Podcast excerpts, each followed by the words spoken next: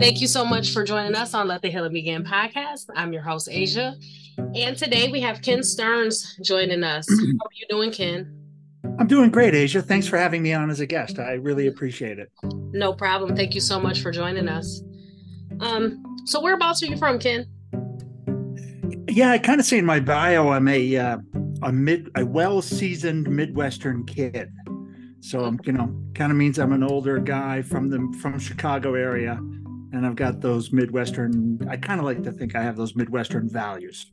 Okay, so um, before I go, before I dive into your life, so hmm. when you say, um, like, say if there's someone that's listening that don't doesn't necessarily understand what West Midwestern values may mean, what is that to you? What does that mean to you? Yeah, it means that breadbasket thing. That kind of, you know, the I, think when you wake up early in the morning, you're doing chores before school. You know, it's that farm country stuff, right? It's that middle of the country, the flyover states, where all the work is done, where the farming happens, where all the food, where all the food comes from. Okay. You know, it's that wake up early, do some work. You know, wake up early, do some work, go to school, come home, do some work. You know, and Saturdays and Sundays are working the land and you know taking care of business and trying to make a better life for your family. Absolutely. Kind of like, yeah. Um, so let's take it back to your childhood. Uh, what was it like growing up for you? Yeah, good fun. I was the youngest of six, you know, and just had uh, really lucky to grow up in the 60s and 70s as a kid, you know, because that was the, you know, leave, you know, we, I'm not even sure we had a, we had locks on the doors, but I don't know if we could find the key you know, we definitely could never lock the back door. Uh, that was definitely not ha- ever happening. door was yeah. not going to be. I mean, we can close it, but you could, I don't think you could lock on a day on a daily. Uh, well deserved, I'm sure, quite often. Uh, but you know, that's just the way it is in a, in a childhood like that. Uh, but yeah, and sisters get along good. Um, I had one sister that was Downs. My third, the one, the the one middle sister was a Downs sister. She ended up in this in hands of the state too difficult, too much care required for being at home. Um, and then you know my older sisters grew up. I just I just visited with my older sister. She's about eight years older than me, and we had some really interesting conversations around our perception of the of life in the house mm-hmm. and what mom was like. What what kind of a parent was mom like? What kind of a parent was dad like? And it's very interesting because she had a different father than I did. You know, it was eight years later and two boys later. You know, like, like it, you know, you it just where like I think raising two boys probably just knocks the heck out of your your ability to uh to be a parent for very long. And so by the time I came around, it was just you know, it was whatever rules as long as I didn't kill myself, you know, like, you know, like you could do whatever you wanted. Um, so it's great fun and good dynamics. Still good friends with my brothers and and uh, sisters. That's good. Say anyway, when I say um so I know you mentioned that you had a, a sister that was um you know moved over Downs, into- yeah, down, yeah. At what age was she shifted out of the home? Really young before I was born. I, I think it was quite apparent. You know, I think like a normal baby is okay, but I think once they're around one or two, I think she was about two at the time when she when she was awarded. Uh, we were taken by the state, kind of awarded to the state, because the care is you know it's a 24 hour care. Um, yeah. It's really hard to do inside a house with other five other kids. It was a difficult decision, obviously difficult decision for my mom. You know, I don't know how heavy that was for her over the years. It would be an interesting thing. I wish I could have. I think I now know more I have more respect for the decision and more empathy for her. Uh, I would like to have that conversation, but it's she's she's gone, so it's too late. But yeah. it's an interesting one. Absolutely. So what was um what was it like while you were like in grade school? Did you play any sports or anything like that? Yeah, there, you know, I went to the parochial school, so I went to that, you know, the good Catholic school. Mom was a mom was a serious Catholic, and uh, I, and you know out of out of respect for mom i was the i i jumped into being an altar boy. So in the catholic church when you have a mass there's uh you know a couple of they train now boys and girls to kind of assist the priest up on the up on the altar. So that was a lot of fun. A lot of shenanigans and you know in grade schools like that. Those catholic boys are naughty up to no good and uh we played a lot of sports you know my dad was my dad had three boys he was no dummy it was baseball, basketball, football, gymnastics. Yeah. I think from the time I was age six, I was in every sport. Pretty much, I was in a sport every week. There was no there was no break. Wow. Did you have a favorite? I liked baseball a lot. I liked actually I liked football at the end the most, Okay. But I was just too small to in for high school. I didn't grow. I didn't. I didn't get my growth spurt till college. Yeah. So I was not a high school football. It was a bummer, but I love I love the camaraderie and the the strategy and the execution, the practice and the Mhm. and winning. You know, winning. Yeah. Doesn't like winning? right. So, how old were you when you graduated high school? 18, 18. Okay. Did you go to college or what did you do after that? Yeah, yeah, straight to college. So I did uh, you know, barely I think I only woke up. I think I woke up around November my senior year and realized that all these people were applying to colleges. You know, and I was just kind of that goofy last kid and I just you know, I didn't have to make any decisions in my life ever. I just followed. You know, people told me where to go. You know, and, and I just followed along. And by the time it's, I feel like everybody forgot me. And all of a sudden, I realized I had to make that first. I was I was a little bit behind the eight ball. So anyway, I did get a. I got into college. I went down to South Carolina uh, from Chicago, and I picked South Carolina for five reasons. Drinking age was still 18 at the time. Uh, it was cheap. They let me in. Uh, the weather was warm, Mhm. and all the girls called me Kenny. And I, I heard that, and I was like, "All right, I'm in." yeah. So, what did you decide to study? Uh, accounting. It was the uh, yeah. It was a it was long you know long time ago. We had it was a you know reset a strong recession, and it was Jimmy Carter was president.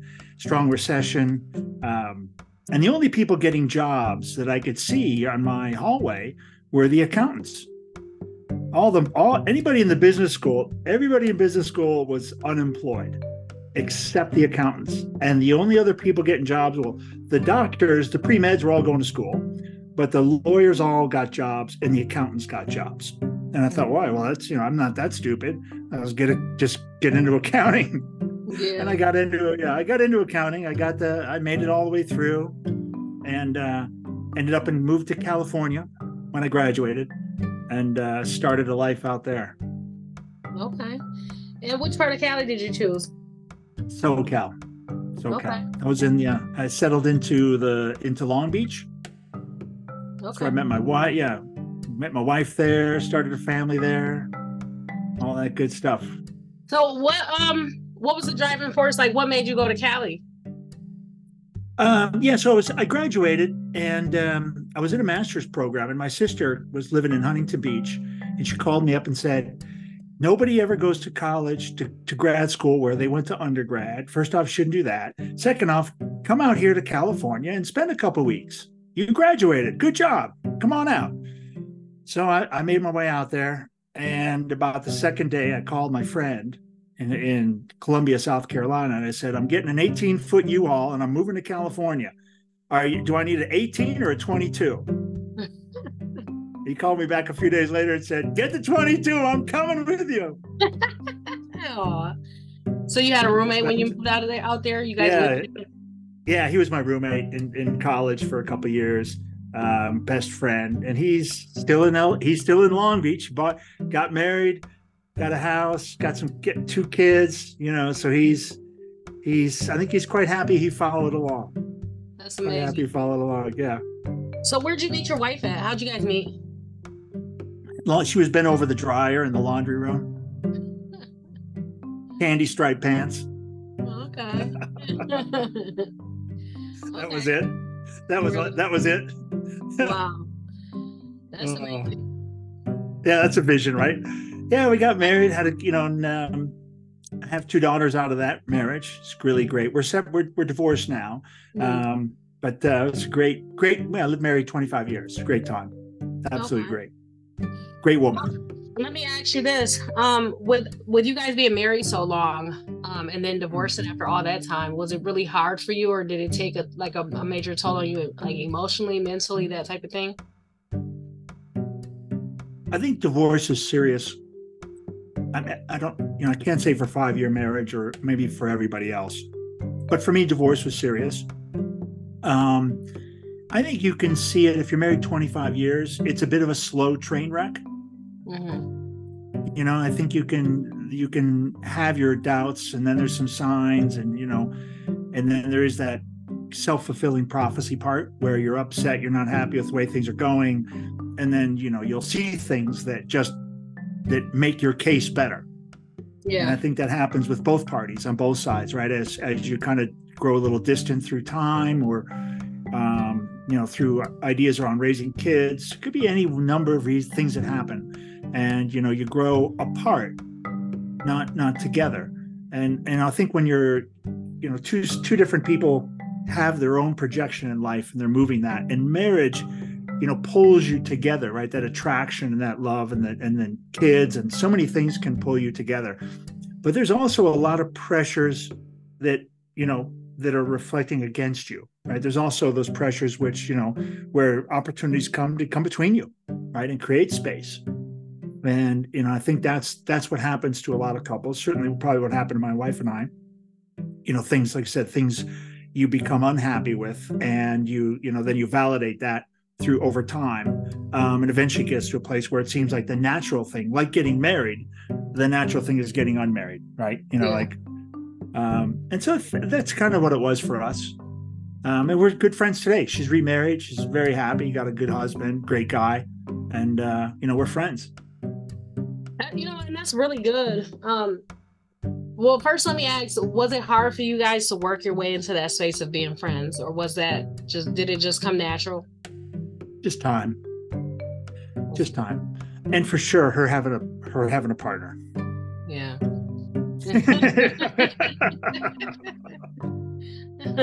but you know, it's good that you guys are in that space, you know. Yeah. Not a lot of people can do that. Um, a lot of people like when it comes to divorce, because I'm divorced too, and not to glorify divorce or anything like that, but yeah, a lot of people can't make amends with you know their ex spouse after the fact. Um, a lot of times it's a, a sticky situation. Yeah.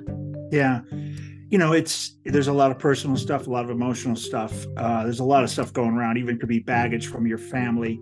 You know that all these things get stirred up.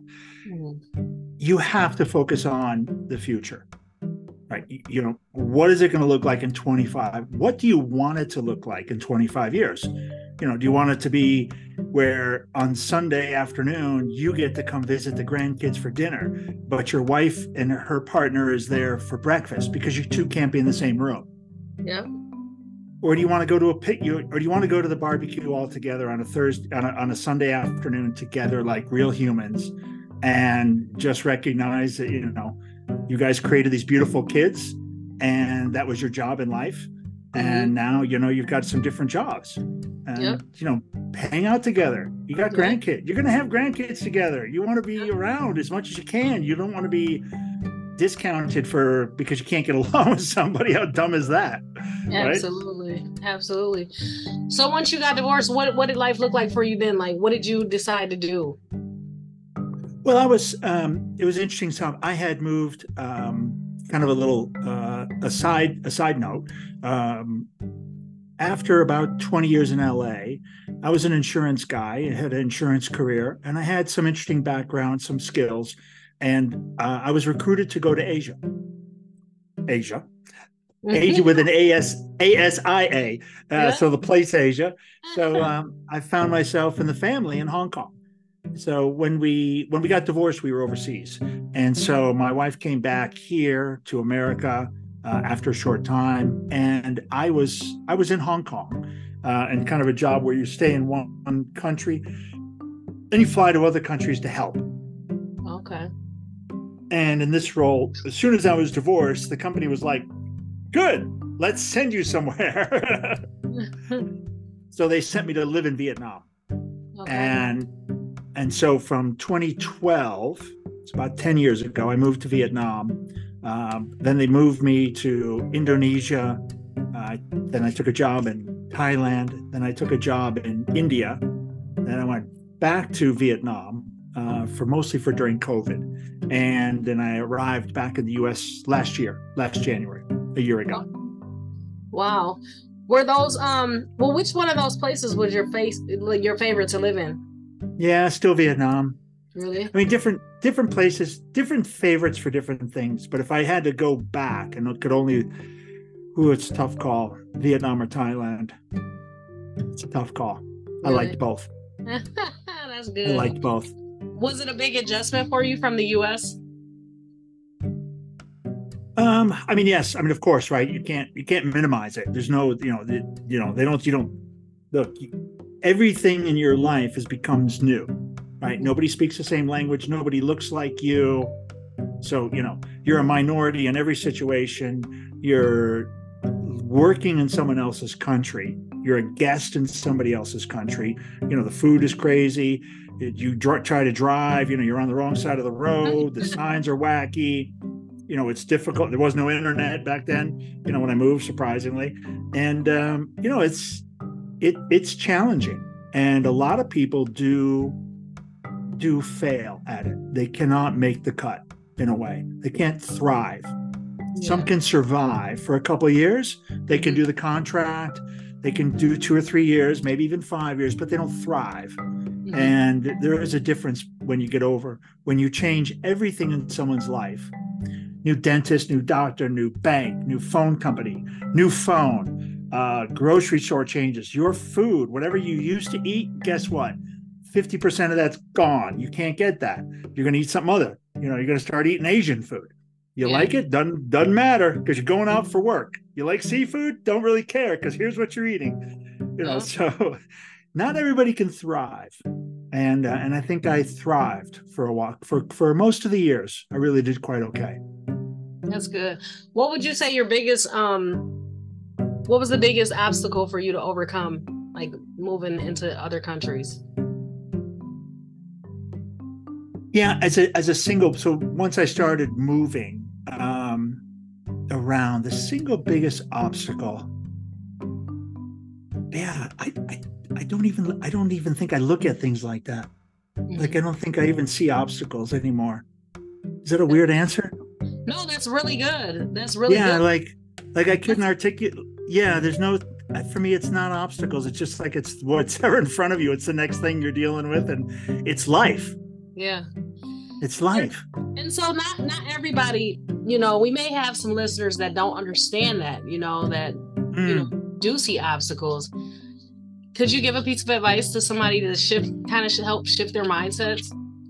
Yeah, I I, I think immediately I go to obstacles being something in front of you you can't see around, right? And it looks impenetrable. It looks unpa- impassable, right? An obstacle. And then so you got to take some time to figure out how to dismantle it. Am I going to go around it? Am I going to go over it? And it stops people, right? It, it literally. So if you, I mean, the obstacle, the word in my mind is you know it's there right and you, you, it's in front of you and it's how do you like i said get around it go over it blow it up what, what's the strategy what's the plan yeah. and and I think that for me, I I've probably always maintained the vision of what's on the other side of the o- obstacle. So I never let the obstacle obscure my view. If, if, if that's a kind of a, a technique for someone to use, you know, because what happens is you refocus on the obstacle, and that's when you're dead. I mean, you're done. You've lost, right? As soon as you're focused on the obstacle, and then you start talking about it, renum- uh, remunerate, re- remunerating, Ruminating, yeah, ruminate, whatever that word is. You know, you you just kind of it just keeps going over and over in your mind about it and how you're going to get around it, how it's disrupted your plans, and da da da. And all of a sudden now you're not focused on your objectives or or the thing you have to do in life. You're focused on the obstacle, and that that just absolutely will kill you. And mm-hmm. and so I'd encourage people to not obstacles are real in, in the terms of their things in front of you you have to deal with don't lose sight of where you were going and what you were doing and the energy and the momentum you had on the way. And keep that vision of what that thing is. And honestly the obstacle will just it'll dissipate. Absolutely you don't have to blow it up. You don't have to dismantle it. Absolutely it's like quantum physics. It's like quantum physics. You will literally walk through it. If anybody knows quantum physics you got to look that if you don't know take 15 minutes later and, and just get a simple explanation. But literally, you can walk through a wall, is the concept. And that's what this technique will do for you. Absolutely. And you know what? Sometimes we do um, come across, uh, well, I wouldn't even say obstacles. Sometimes they can feel like obstacles. But I believe yeah, that. Yeah, it feels um, like an obstacle. I believe that it depends on a person's mindset. Um, and like you said, yes. they're going to focus on the actual thing that's in front of them or where they're trying to get to and yeah. what's on the other side. You know, I've the thing that I've learned to be easy is is really not to even worry about anything. Do what you yes. can and and you know pray and just keep living like just keep going you know and things yeah. usually like settle themselves right yeah. Well it's like, like you're saying it's those things of you know um, the things you can control and the things you cannot. And if that you know I, i'll air quote you know if, if that obstacle is something you can't control you can't really worry about it right? Just keep focused on what you are doing. What is that thing you're trying to get to? And if that obstacle you will go straight if you have an eyeball on that and you don't see the like you see the obstacle is a change of course direction. That's all it is. It's a note and you've got moment asia one of the things i have a i have a book i'm working on um, it's called ken's rules for lack of a better title and i'm sure i'll come up with something way more clever than ken's rules but, but one of my rules in life and these are and the reason i call them ken's rules are these are these are antidotes and things that i've picked up through the years that I find I can apply to so many of my situations in life. And so one of them is called momentum. And it's the rule of momentum, and, and it's essentially, you know, a, um, an MC squared thing. It's it's basically Newton's laws. And here's the way I explain it: if you took a, I if I took a 1972 F-150 Ford truck, so just imagine this old cowboy truck, right? 1950, you know, 1950s cowboy truck with a trailer hitch. And I hooked up an old freight train to it, say 20, 30 cars. I could actually pull that train. I could get it moving. Most people can are like, yeah, you probably could. With a good four-wheel drive truck, you could get it going. Enough torque and enough pull. Once that train's moving, I can turn that truck around and I can get nose to nose with that moving train. And guess what? That truck's going to be smashed like a like a coke can. Momentum is a powerful thing. So obstacles stop your momentum.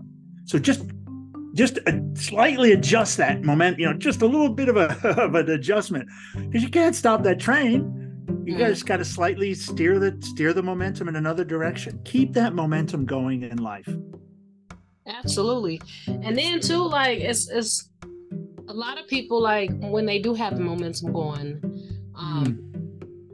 Sometimes uh you know like the um, obstacles are pretty much like distractions you know um because then they come dis- become disappointed and discouraged yeah when really it's like one thing I've learned is like if I can't do anything about this, then okay, I got a, a long list of other things to do, you know? So I'm gonna move. In- interesting.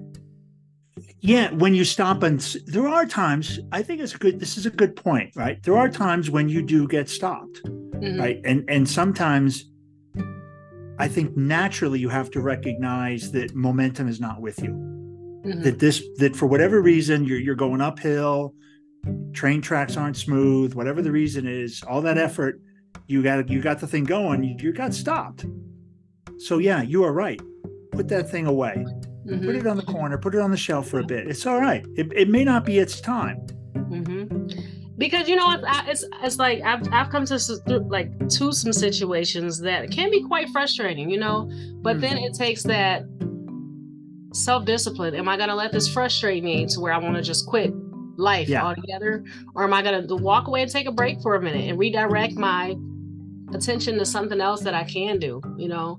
And then when I feel a little allevi- alleviated, I'll come back to work this thing out, you know? Or maybe mm. it's just time for something new. Maybe I'm trying to put forth effort into something that's just I've outgrown or is this just not meant for me, you know, at this time.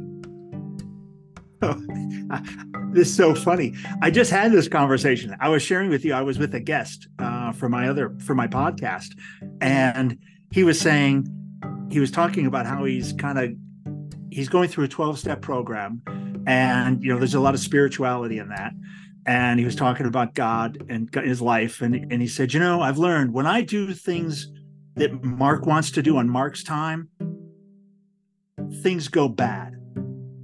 When I push it, when it's not working and I push, he goes, It goes badly because it's not. He goes, but when I let God tell me what to do, when I'm following God's like like when I'm following His direction, he goes, things just go so much easier. so what you're just saying is kind of like sometimes the stuff we're trying to do because I want to do it, right? And mm-hmm. you know, mm-hmm. yeah, look, if you can't get that freight train moving with your F-150, you know, and you're spinning the tires and you're shifting the gear and you're like, okay, mm-hmm. you probably it's probably go pull another train. Absolutely. And you know what? I've learned that in my life um, with trying to do things that interest just me, you know, because sometimes yes. those things are not what's in God's will for us. So now I try to strictly just say, Lord, what do you want me to do? Because when He directs our steps and orders our path, it's it's I mean it's smooth like butter, you know. It's, yeah, it's so smooth, smooth like butter. is so smooth and then you don't have all these stumbling blocks or um, closed doors. Everything is just like okay. Sometimes he you know may test us to see you know because testing you know brings yeah it, yeah it's a real thing. and stuff which is fine but you know at that time we'll have the tools that we need to pass those tests. But for the most mm. part you know everything comes so smoothly and it's just like man when i put my hands on it i man i make a mess of stuff. So true I really do, you know.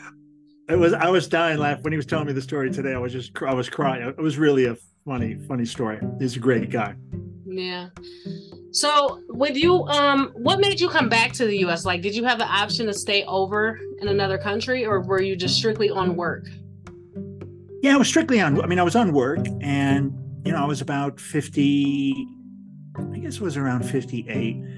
And maybe I'll go back a little bit. I'll go back a little bit because it's intentionality, and and I and I think I want to leave the audience with one thing about you know being intentional in your life and doing things, announcing things, and making determinations and being planting your flag. And what happens to you when that happens? You know, like the the universe, God, whatever you want to call it, goes to work for you, or put you to work. I'm not quite sure which one it is actually. I think sometimes I was actually I think I was put to work. I I, I thought I was given, but I actually now I'm kind of starting to think maybe it's the other way around. Mm-hmm. Um, I was I had some crazy jobs. Um, I had some jobs that were all encompassing. You know, you'd, I'd go to bed at probably 11 or 12 o'clock at night, and I'd wake up at 5:30, ready to go. And I was on game. I was you know, I was a maniac, high performing, super co- super culture corporate guy, and then they moved different job. Like my life changed, and they were had been an increasingly crazy jobs to this last one, and then this next job was just absolute paradise. Live in Thailand and have almost zero responsibility and my mind opened up a little bit and i was home on vacation and i told my daughter i said look i, I think i want to play guitar. I want one more try at playing guitar. I want to learn how to play. I want to commit. And i said i want to buy a nice guitar. I have a bonus check. I got a bonus check in my bank. It's burning a hole in my pocket and i'm going to buy me a nice guitar. But i'm going to give myself two years to play and i'm going to get lessons so if I'm going to buy this, if I'm going to spend real money on a guitar, I need two years before I say I quit. Can't quit before two years, and I can't quit without the lessons, right? Because otherwise, I'm not trying. And so mm-hmm. I, and I, and I made that, you know, kind of made that contract with myself. And I walked into a guitar store in Las Vegas, and I walked around, and it was this beautiful room, huge room, guitars three, four tall on the walls in the middle and I'm walking around like a fish in this thing. And after about 20 minutes, I'm realizing I have no idea. I don't even know a left hand from a right hand guitar. I'm an, I have, this is probably a mistake. And I did notice this one guy kind of moving around and sitting down in different chairs and playing guitars. And all of a sudden I was, I was like this with me and you, you and I, I was face to face with him and he's playing this, he's got a guitar and he's sitting there and we're like looking at each other. And I was like, oh, hi you know and and then i just i just blurted out this is me. I'm 50, you know, I'm, I'm, I'm 52. I was 52 or 53 at the time. I'm like, and I want to play guitar and, you know, I'm going to get lessons and, you know, and I don't know anything. What guitar should I get? I sounded probably like I was 12. And, and he just looked at me and he goes, get the red one. and, and I knew he didn't mean the color. I mean, like initially it's the color red, right? Yeah. And I was like, well, that's not, that's crazy. Not that he's not talking about the red. What is he? What? And, and so I, that look, I, the second look I gave him, he looked at me and goes, you know, the one you can't take your eyes off of from across a crowded room. Mm. The one you want to hold and caress, the one you never want to let go of. He gave me great advice. And I was back in Thailand a couple weeks later. I met my guitar teacher. Mm-hmm. I Googled, I searched, I found this guy. I just talked to him this morning for, for an hour. Wow. We're best friends 10 years later. He's such a great human. He's the bastard child of a Filipino priest. Wow. He doesn't, I mean, he shouldn't be here, mm-hmm. but he's here. Yeah. He's my angel. Um, you know, really impactful in my life. He told me the third or fourth day we got together, you should write a song. We should write a song. We should write a song. We should write a song every other week. We should write a song. Mm-hmm. And finally, I remember one day, you know, I got a book. I have a book drafted. We go see if we can steal some words from the book and make a, a song. And we did. And then wow. the next Sunday, we started another one. And I was like, dang, I can't even play guitar and I'm writing songs. Like this is cool. It's like this is the best ever. And so I wrote, I, think I got two or three songs. And I realized, and then I ran out of words. I'd only just, this was like a book idea. I had like 20 pages of chicken scratch I wrote on airplanes that I tucked away five years before. So I was like, dang, I got to start writing the book so I can write more songs. Mm. Yeah. Because I didn't know how I didn't know how to write music. I knew how to steal words that looked like songs, but I didn't know how to write a song. And and so I started writing a book. And this was my Dear God book, uh, Letters to God. You know, where I'm asking God if I if I figured this out, do I is this correct? Is that correct? And I'm asking God about love and forgiveness and acceptance and you know prayer and and mind um, uh, and karma and service and hope, faith. So I'm asking all, I'm, I'm writing all these letters, and I got, I got into the book, and the book ultimately led me to my current podcast, and and it's really changed, and it gave me when I was so back to kind of wrap up your question. About 10 years ago, I started the journey. I didn't know where it would go, but I I I was intentional and I and I was I put myself out there in a way, right? I told people something very stupid in a way. If you look at it from the outside, 52 mm-hmm. year old guy wants to buy a guitar and learn guitar. I mean, it's quite frivolous in a way. Yeah. Um, it's not a normal thing you would encourage. Uh, you may not dis- discourage it, but you'd be like, why? Like, who would do that? And it was, and I think it was my intentionality of of making myself vulnerable and the universe sending that guy. I would have walked out of that store in about another minute if I didn't meet that guy. Mm-hmm. And if I didn't meet Alonzo, I wouldn't be doing this. And, and it's just, it's just kind of these this sequential thing that happens. You're given these breadcrumbs to tell you you're on the right path, and you get sent the right people when you need them. And for sure, Alonzo put in my path, my guitar teacher, mm-hmm. and uh, you know now confidant and friend and you know partner and everything else, my buddy. And so, you know, you that's kind of how I started the journey. And I and I woke up one day at about 58, and I'm like, what's going to be my third act?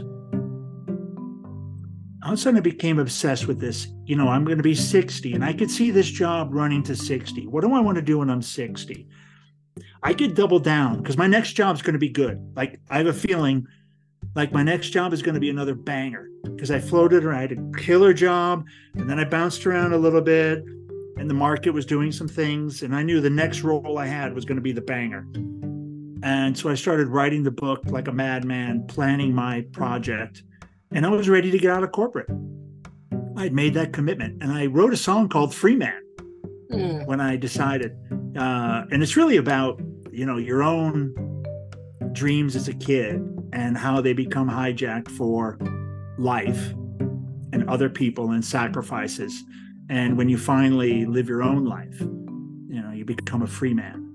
And um, so it's kind of my own little, that was my own little song that I wrote. And when I wrote that, I knew I was done.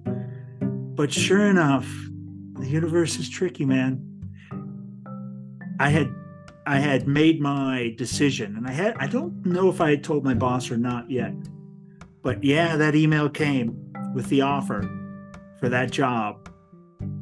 More money than I ever made, bigger title than I ever had. Wow. It was the devil, man. It was absolutely the devil popping up. One more turn, Ken. You can always do your, you can always chase your dreams, but you can't have a corporate job when you're 70. Yeah. yeah. So I said what? no like you said, one thing I've noticed about God too is like when He puts these, like a lot of people don't understand that um, when we feel these desires, these strong desires to go do this or do that, that's usually God putting those desires there. Mm. Like with you with the guitar and actually being intentional about that. I believe that that was the starting point of what you know God had for you, and. Yeah because he never reveals the whole plan at one time. You know, he just like yeah, yeah. This is so annoying. so annoying. It's the breadcrumbs. It's like here, take this, and then you know, yes. and, it, and it's, it's it can be really scary because it can be uncertain. Um, and you're like, I don't even know what the next steps are. I just know that I'm gonna take this one, and sometimes, yeah. oh man, it can be pretty crazy, you know? And now look at you where you are you're looking back like oh my goodness. And another thing too is like sometimes we take these breadcrumbs or take these steps and we expect mm. things to unfold very quickly and god does not work like that. Uh, yeah it's interesting right? There are these and i think that is that a little bit no it's, it's not intentional testing it's just the way it is right? I, i'll give you one more. I had this you know the people you people you meet and how long the how big is the master plan Mm. I met somebody in, I met a glassblower in 2003 in a small village in Indonesia, American guy. And we were like, I had, I had a simpatico with that guy, like an absolute brotherhood from the moment I met him. No way I could ever explain it. We were just like, it was like a, it was like he could be my brother. Can't explain it. Weirdest thing. I bought some glass from him. I tried to kind of keep the. I, I try to like make a business with him. He blows glass, and and, and it, like I carried that on for a couple years. Silly, didn't go anywhere, and then we kind of just became Facebook buddies for 15 years. And when I was doing, I was I had developed a white paper for my for my project, uh, kind of a small marketing paper, and I gave it to somebody. And this guy, we were talking about it, and he used these words. He, he said basically, Ken, I'm reading this paper, and I envision you sitting down with your guest with this bespoke jar. And bespoke is like means custom. It's a British word, like a bespoke suit. You know, okay. it's a very fine tailored. This is a beautiful piece of a suit. It's like a piece of art. So when he said bespoke jar, I mean, I instantly knew who that what that meant. That meant I called my buddy Ron that I met 20 years ago. Wow. And the reason I met him, the reason I met him was this purpose. No other. All the other stuff was mean was absolute gibberish. It meant nothing. This was his purpose. I called Ron immediately got him on Facebook, went to Facebook, found him, called him. He wasn't where I met him. He was in San Francisco. He was living with his mom. He got kicked out of the country he was in because of COVID. He was in a depressed state. He was very unhappy, very unsettled. He was away from his wife. His wife had cancer. She was going through stuff herself, and he was far away, couldn't help her, had no money. to send her. Um, and I called up and it was like a, he told me his whole story in 15 minutes, and I was like, dude, I got a bunch of money and I want you to blow some glass. Let's get you back to work. Immediately, like like the clouds broke, the sun was shining. He was like absolutely fired up, and he he was able. I was still in Asia. He he was able to make three of the jars. So I hired him for. I commissioned him for four jars. Mm-hmm. Four is my number. He made three. Boom, boom, boom, and like magic. And the fourth one, man, got in a fight with one of the owners. A kiln blew up on the next one. Uh, COVID restrictions on it. Like he was having the worst time getting the last one done. He couldn't do it. And all of a sudden, it was I was coming home in two weeks, and I was like, "Wait for me." And so I flew to San Francisco the day, like two days after I got in, and went to see him in San Francisco. And I got to film the last jar being made of him, wow. and and it was a beautiful piece, and it, it's a great video. Uh, it's absolutely fantastic, just showing him blowing the glass. And so I show that to people. You know, they sit down on the. I don't have the one with me, but they sit down on the jars in front of them, and when you see it, you're like, "Wow, I've never seen anything like that." I mean, it's a piece of art. Um, so anyway, it's that so. St- when I realized, like, are you kidding me? Was I really supposed to meet Ron? Is that how this game works? Like you you're stacking the cards 20 years in advance? Yeah. Yeah, I guess so. I mean, so like, would you end up would you end up how did you end up using the paper? You used the paper what was that about? Which which paper? The the paper. Oh, the white paper. Yeah, the white paper. Yeah. yeah, it was mostly because what I'm doing with the jar, you know, I'm traveling to 111 cities. I'm interviewing 444 people. Um, with 444 questions in a jar. And that was the concept that that was not my idea, by the way. God, I, I don't know where it came. Honestly, I don't, honestly I don't know how all these things came together where the podcast was born. It, I'm still struggling with that. And um, yeah, so I just that was the idea. Sorry, I lost my train of thought there for a second, talking about the the other piece. No, it's okay. That yeah. is that is so amazing. Um, what's the name? What have you yeah. have you put a name on that whole project or that? Yeah, it's called the jar. Okay. Yeah. So as soon, yeah, and I mean it's kind of kind of silly that I called it Project Four Four Four for the mm. longest time, and even when that guy said the jar, all that did for me was it made me think of I have to make glass jars, and it wasn't until I I did I did a month in quarantine and when I, I, w- I went to the US back during COVID, you know, and then you come back to Asia and the, the, country I was in, Vietnam, had a silly quarantine thing. I was in a hotel for a month. I came out of the hotel, I got back to my apartment, and I think I had taken a nap and I woke up and I sat down at the table. I was like, Doom, the jar. It's called the jar. Of course, it's called the jar. And the jar was born right there. Wow. That's amazing. That's amazing. And you know, it's crazy because God will birth these major things in us like at the drop of a dime. And we're like, I don't even know where that came from. Or he'll just like tell you it just out the blue. I I, it's it's a real struggle for me because I know I'm living in the apartment. Mm-hmm. I'm working on the book. I'm filling in the blanks. I know I want to travel America but how all this kind of came together. Dang. a, lot, a lot of muse. When I wrote the book, the muse is a real thing. Mm-hmm. You know, being that that angel or your guardian angel or whatever it is, but that person on your shoulder that's that's giving that's flowing through you, through your hands and through your, you know, it's not you anymore, right? You've tapped into something else. You've tapped into something else. I saw a really good um, you may not know who Bob Dylan is. Um, Bob Dylan is a, a, he would be, as far as a counterculture, American writer. So an American songwriter, a lyricist, and he he even said, "Better to be a word man than a bird man," mm. meaning your words are more powerful than having a beautiful voice.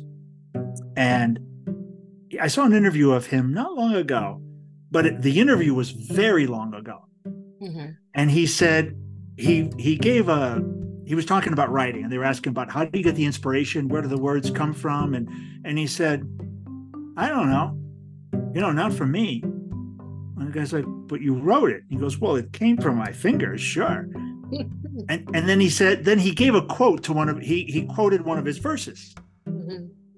and it it's so psychedelic and beautiful like the the verse is absolutely stunning it's some of the best poetry ever made. Wow. And he looks at the guy and he goes, "You think you think I can do that? You think I can sit you you sit down you try to write something like that? You cannot." Wow. He's like, "I cannot write that. That came through me. It's not me."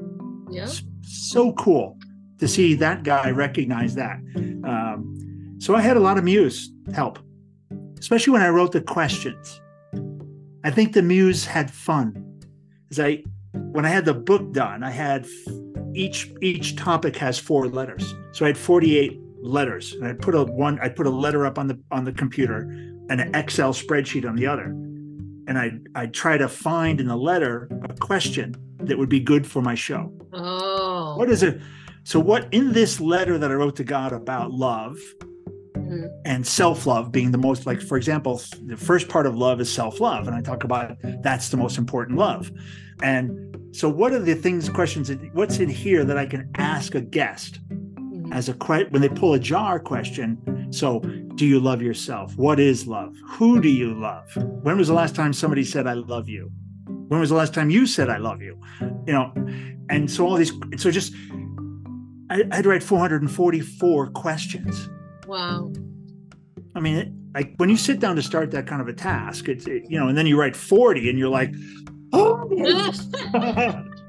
yeah. I feel like I feel like I birthed I feel like I birthed twin babies. And I'm only and I'm only 44 questions, and I'm not even sure any of the 44 are even good, right? I, just I wrote them. I mean, it doesn't mean. It, I mean, I probably wrote 600 questions uh, to get 400 that, that I thought would yeah. be good enough for a jar. Yeah. That is so, so creative and amazing. I'm telling you, God works mysterious ways it and this one for me is just wild and i've had some great i've had some interesting interesting parts of the journey where where i've just kind of gone well oh, i saw what you did there you know looking around, oh i saw that and you know what that those it's those moments when i say they're such they're such blessings because when you when yes oh my goodness i can't believe you just crafted that like that for that to actually happen. I never would have thought about that. That's genius, you know. Oh yeah, the, oh I saw that, and you know people and they're over there going, yeah, yeah, absolutely. And you know, along the journey, sometimes God will place these tasks in our path or our path on the you know, on the way to these tasks. And, and as we complete them, like some people won't understand it. You know, if you're not actually mm-hmm. on a journey, like you won't understand it, you know, and sometimes we're looked at like we're crazy and you know people say some wild things about us but yes. you really have to be like you said intentional about where you're going in life you know are you accepting the assignment that god has given are you really going to walk in your mm. purpose and fulfill what it is that he wants you to do um and once you give that yes like you have to be intentional about it you know and yeah. sometimes he can't ask you to do some crazy things because sometimes i'm like god that does not make any sense like i'm gonna do it i'm gonna do it but I just think it's crazy. I, I, this is the real thing, right? Like, all right, okay. It's, if that's what I'm doing, yeah. I for sure. You know, I was sitting in a hotel room about four, 16 months ago. I just landed in the U.S. I was sitting in a hotel room and I was, you know, I was getting ready to buy a van. Mm-hmm. And I thought, you know, this is stupid. what am I doing? Like, I could be doing so many more smart things with my money and my time, but this is guaranteed I'm going to be broke at the end of this. I'm going to burn all my money. Uh, let's see what else is going to happen. I'll probably have to get a job again or something. Like I was going through all the things that could go wrong. Yeah. Right? I was going through all the things that could go wrong, and um, but you do have it. You've got to have some of that trust, right? You just got to have some trust, and I, I like you coming back to that intentionality and making. I'd add to that being intentional and being vulnerable I think the two things I think the first two things of vulnerability I did was the key to the universe lighting my path. And you know where the harebrained idea for the guitar came, unknown. You know, I mean, it was my third attempt. It's kind of funny. It was my third try though. Uh-huh. So that's also an interesting part of the story. You know, sometimes we don't. I don't. You know how the guitar ended up in my hands twice before. It's interesting, and both times, you know, I lost the way. And I always had that in the back of my mind, you know, for whatever reason. And I just love I love music and I and I love singing to music and I love kind of songs that are around a guitar. So, you know, for me that was it felt like an easy thought. But again, you know, it, it was a silly idea. It was nothing to do with me. I hadn't played musical instruments since eighth grade, since high school. Mm-hmm. So, mm, but you know, a lot of times it will be it'll be just the fact that you're willing to keep going, even like even yes. through the failures or the the messed up tries. The fact that you kept going, you know, like your willingness to try again, you know. Yeah. Major too. I I agree, Asia. I, do, I think it does. You can't just take one sign and one step. You've got to honor. I think you have to honor it when you do see it, and when you when you feel like you're being spoken to don't don't discount it for you know if it doesn't work out or it doesn't happen right away don't discount it. Stay open-minded.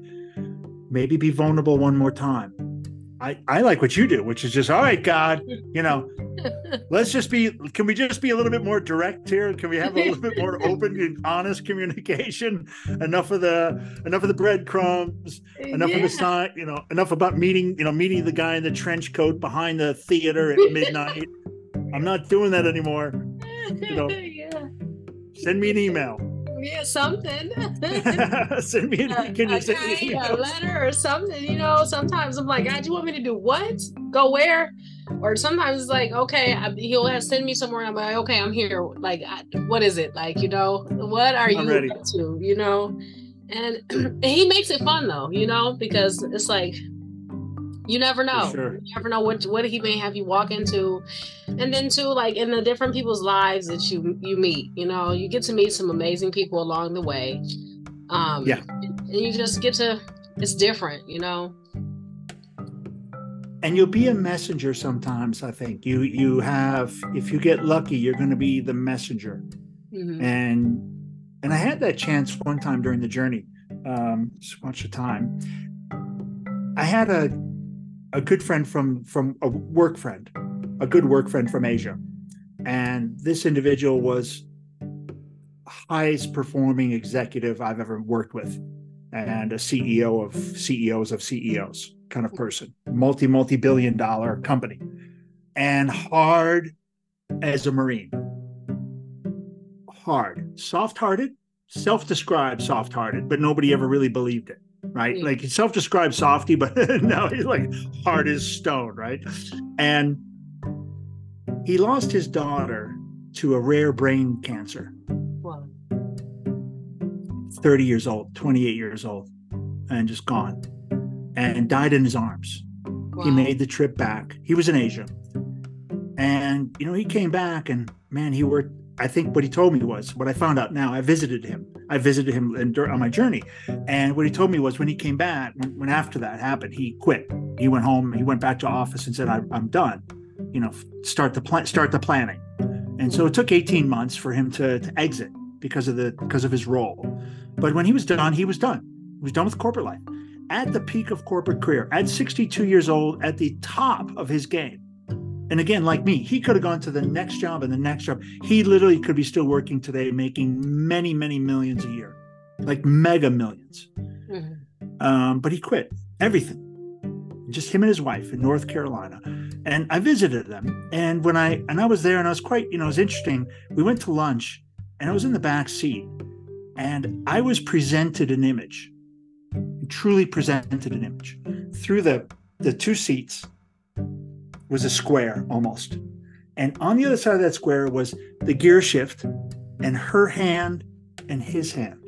Mm-hmm. They're 60 years old. They're kind of newlyweds. It's like puppy love. It was like public display of of affection kind of stuff. It was like, who does that?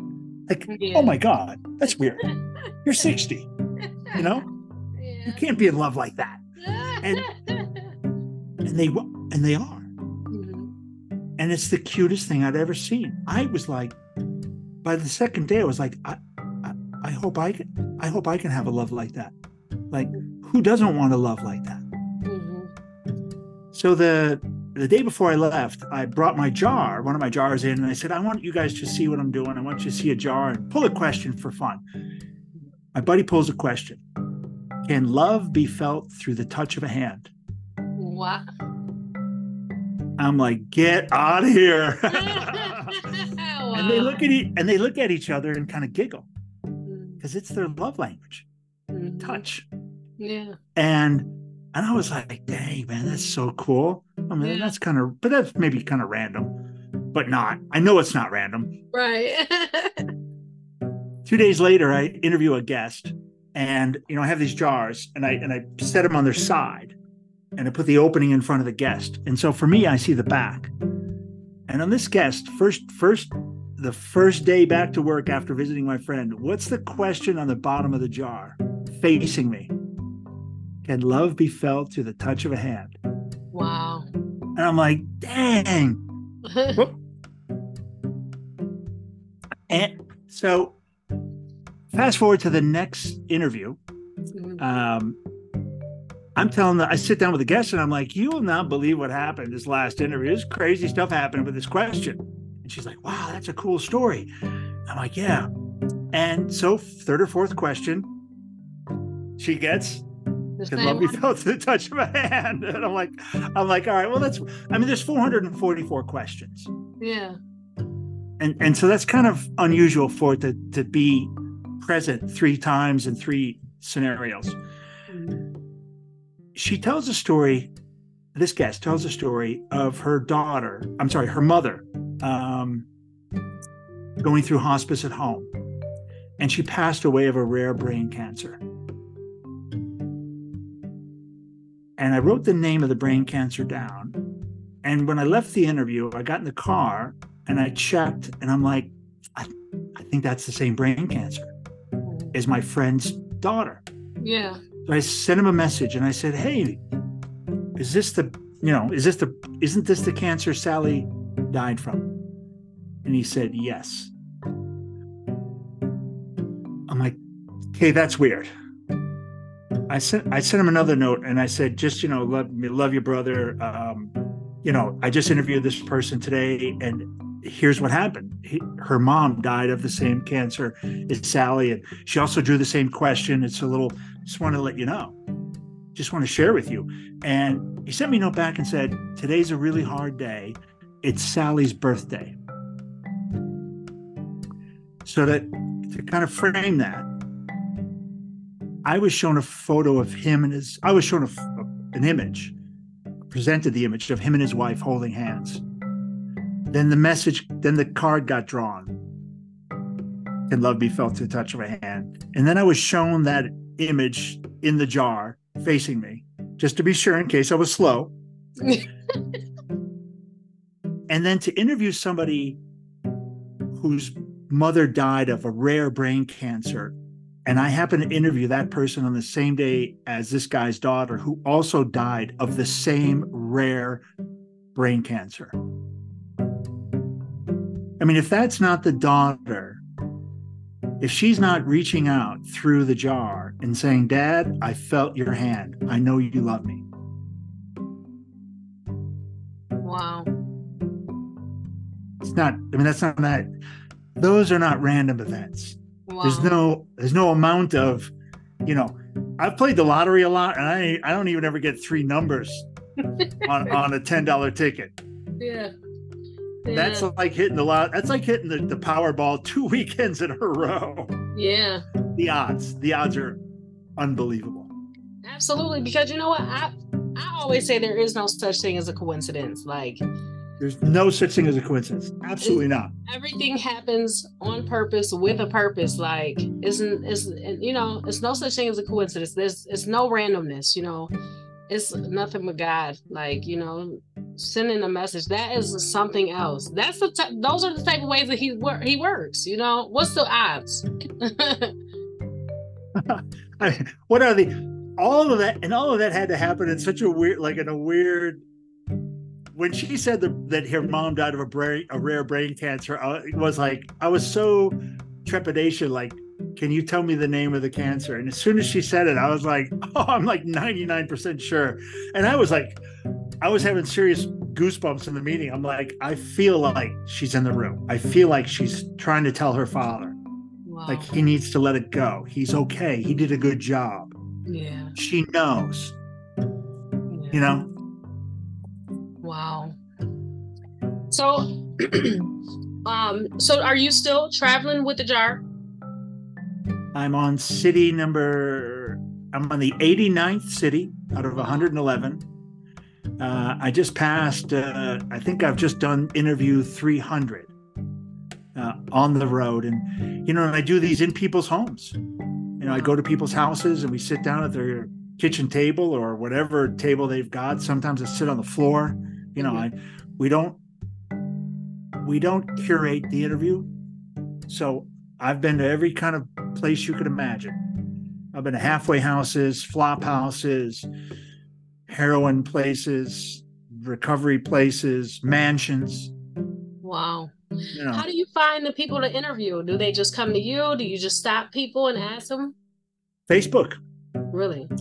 it's a it's like the master just put a little bit of a paid ad Mm-hmm. uh, i do a little bit of linkedin sometimes like today I, I was short some guests here in, in san uh, um, santa fe Mhm. so i put my own linkedin ad in ad but i just put a post i have Mhm. a number of followers and i got and i got a guest wow. right away right away just That's reaching out i do pick up people in bars as i like to say i have Uh-huh. a i have a really clever business card Okay. Um, no, I don't, we're not going to be able to get a, a good visual. Oh, a little bit. Oh, it's maybe I'll bring it the same as my face. No, no, it'll never work. Um, if I unless I take off uh, take off my um, blur. Oh, So yeah. I've got um, here we go. So I have a a clever thing, and it's it's on one side it's a question. Okay. So it's a business card. It's, it says the Ooh. jar, and and this question is, when was the last time your heart was broken? Wow. And on the back is my my business. So you can find the jar and everything about us. So you know example like when was the last time your heart was broken? How can we help people open their hearts? Is there someone to whom you should apologize that one person you can't help but think you did wrong? Wow. what truth have you found in life through prayer Mm. So there's a, like you said, there's a really these are all, and the fun part about it, Asia, is I, and I think um, two things I recognized. I was not an interviewer. Mhm. I don't have any professional experience. I'm not a media person, and and I, and I'm honestly, I'm not. Quick, I'm quick-witted in some ways, Mhm. but in my own head, if I'm spinning it, it's fine. If Yeah. I'm listening to somebody and spinning a quick like and and be asking questions, I didn't feel I was very good. I, I didn't think I was going to be. I thought I could become a good interviewer, but I was not going to be a good interviewer in the beginning. And the other one was how to get into a deep conversation with somebody. Because that you know, how to get into that deep part, drag people into the deep waters like you. I mean, it's like, how do you get into the good, heavy questions without saying, you know, hi, and how are you? and I get to know you before I ask you, you know, have you, how many times have you murdered people? You know, how long, how, how long can, before I can ask the question everybody wants to know? yeah. And, and I thought these questions in the jar was a clever way to do it because I don't ask the question That's real good. and it's your question Yeah. and you, and you pulled it. Yep. Now I might have written it. Well, actually, I didn't write it. The muse wrote it, so I'm totally, I'm totally innocent. Uh, I was just acting on the muse's instructions, but it's your own question, and and, and so the the questions can be, you know, heavy. The first question, some I call it insta insta regret. Because you know the, everybody's all excited. I'm on a podcast and the jar, and I got headphones on, and oh, get it, get it, get it, get it, you know. And then there's this beautiful jar, and they reach your hand in there, you know, and then they get this, and then they get that question, you know, like this first question, they're like, and their face is so priceless. The first question, because they're like, oh my goodness, did I sign up for this? it's like, it's an, is it really an hour? Many questions do do they does each person pull? Yeah, they get about on average about 20. Okay. Right around 20, 22 maybe seems to be the average. And um, I've had, you know, people 30, 40, you know, yeah. the more they kind of, they're, they're, a little bit more, they don't go as deep into a question or they may, may not trigger, you know, kind of a story. I had taken a long break for a while and around Christmas, and I was pretty worried. I was having some trepidation coming back. I was like, have I lost it? Will the joy, I was afraid the joy would be gone. Mm-hmm because I'm also when when when I'm across a guest and we're set up and we're ready to start recording, I'm excited. Yeah. Because I don't know what's I don't know what's going to come up, right? And and I thought, man, I, am I going to lose it? You know, if I lost the that curiosity yeah. and great, the two things I promised myself I needed to do to be to be grateful and to stay curious. Yeah. Otherwise, I would be not a good. I wouldn't enjoy myself, and I wouldn't be a good host. Yeah. And if I lost that, I, I should quit. Um, yeah. And I was afraid. I was having a little bit of a come to Jesus moment. And I was like, man, I hope I, you know, when when this thing starts, I hope I, I hope I, I hope I like it. yeah. yeah. And then I got sent the best guest. Yeah. Six questions. Six questions he got through. The first question was, "What's the color of your heart?" Wow and he he looked he looked and he said wow and he's like that's profound he set the car down he looked at me like right in my eyes across the table he goes let's talk about color and he went on a 20 minute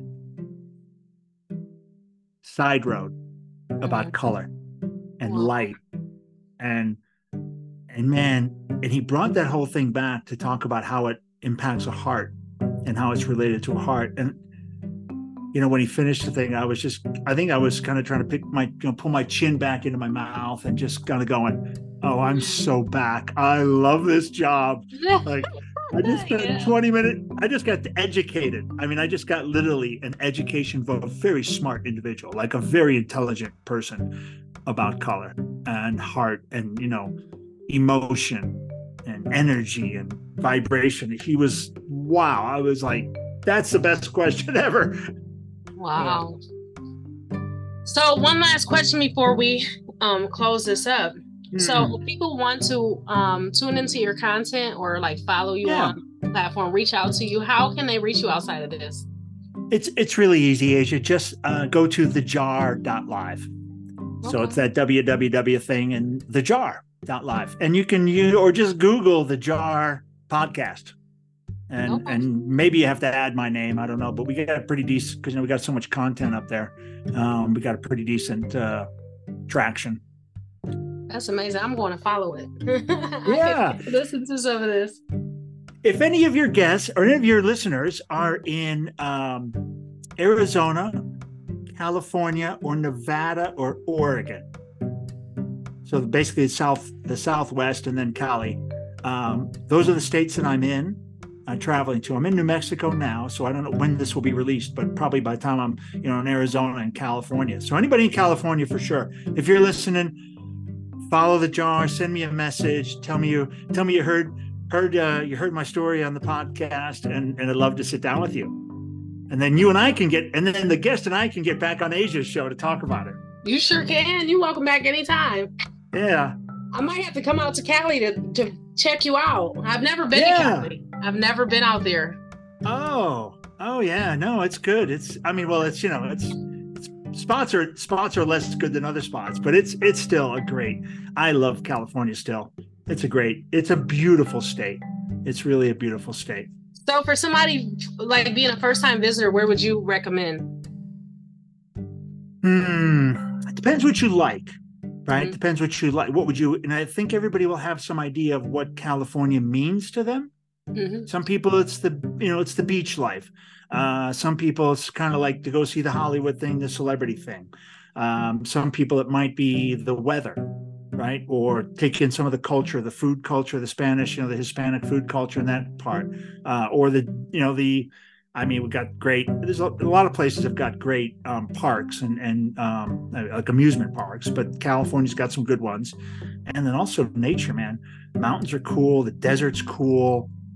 So I think it would depend. You know, if, if which one of those things are you? You know, you want to come out and you want to hang at the beach, or you want to see museums, or you want to you know take in a baseball game at Dodgers Stadium. You know, you um, or you want to you know you're gonna go see. Really I'm not really concerned with the whole Hollywood thing. I like nice views, um, good food, um, and anywhere I can see and learn something new. Like I love new scenery. Um, yeah, things like that. I think San, San Francisco still to me in the summertime, all the way up till September, even in the winter, because you you know it's still warmer than the than the East Coast in the north. San Fran, you know, there's there's some the homelessness is still there, but you're seeing that everywhere. So yeah. it's not like you're not going to see that in another city.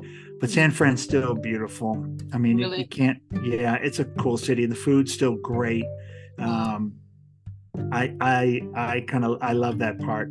San Fran's beautiful, and northern San Francisco, like into Napa and everything else. If you if you you know if you have fancy wine and food, that's hmm. beautiful up there. The redwoods, that coastal area, uh-huh. awesome. Awesome. Oh, yeah. And you can do all the city stuff in San Francisco and just go over the bridge and you're in the countryside. Wow. Yeah. I'm gonna have to check it out. Yeah. It's real. Well, I'll be there. I'll be there around November. Okay, and I, I, I man, okay. And how long can, are you going to be there for? Uh, on my the good news is I've just finished my whole plan for the year all okay. the way till about December. So if you if you do go on the jar.live website, okay. uh, there is a there is a where's Ken or follow Ken okay. link. Okay. And I've I've mapped out my trip on a thing called Ro- uh, Roadtrippers, and you just click on the link and you can see where I've been, what dates, where I'm at now, and you can follow the rest of the journey. Every five days, every five days I change cities. Oh wow, that's amazing. That's amazing. Oh, I know that. It's a it's a it's a thing right now, Asia. It's a crazy life I'm living, and you know, like I said, if I find a, if I find the person who gave me this idea, they are in real trouble. you know what? At least you're living. at least you're um, living like a free life, and you're not tied down, and you know, you're actually happy, meeting new people, seeing new things. Mm-hmm. Um, so that's amazing i don't think I have any regrets. Right? I, I think I, when I when I do die, mm. I will be able. I will be. I won't be one of those people saying I wish I'd mm. not taken that last corporate job. I might have some other. I might have some other wishes. Mm-hmm. Um, but I don't think I will regret doing this, and I don't think you know. And I don't. I, I think I will have done that one crazy thing that people wish they had the courage to do. Yeah, that's amazing. And, I'd encourage anybody follow your follow those signs, follow your heart, mm-hmm. be vulnerable and be intentional. That invulnerability and intentionality, for me, looking back, seems to have unlocked this the magic sauce of the universe. That's amazing. Yeah. Well, thank you so much again. Like you are more than welcome anytime to come back. Thanks, Asia. And join us. Um, thank you, everyone that tuned in and listened or watched. Um, please head over to www.greatergrowthllc.com and support us on the t-shirt and um, hoodie store. You can also head over to um, Amazon uh, and purchase mm. a copy of Back in My Day by Asia Wilson. Um, and until next time. Thanks. Uh-huh.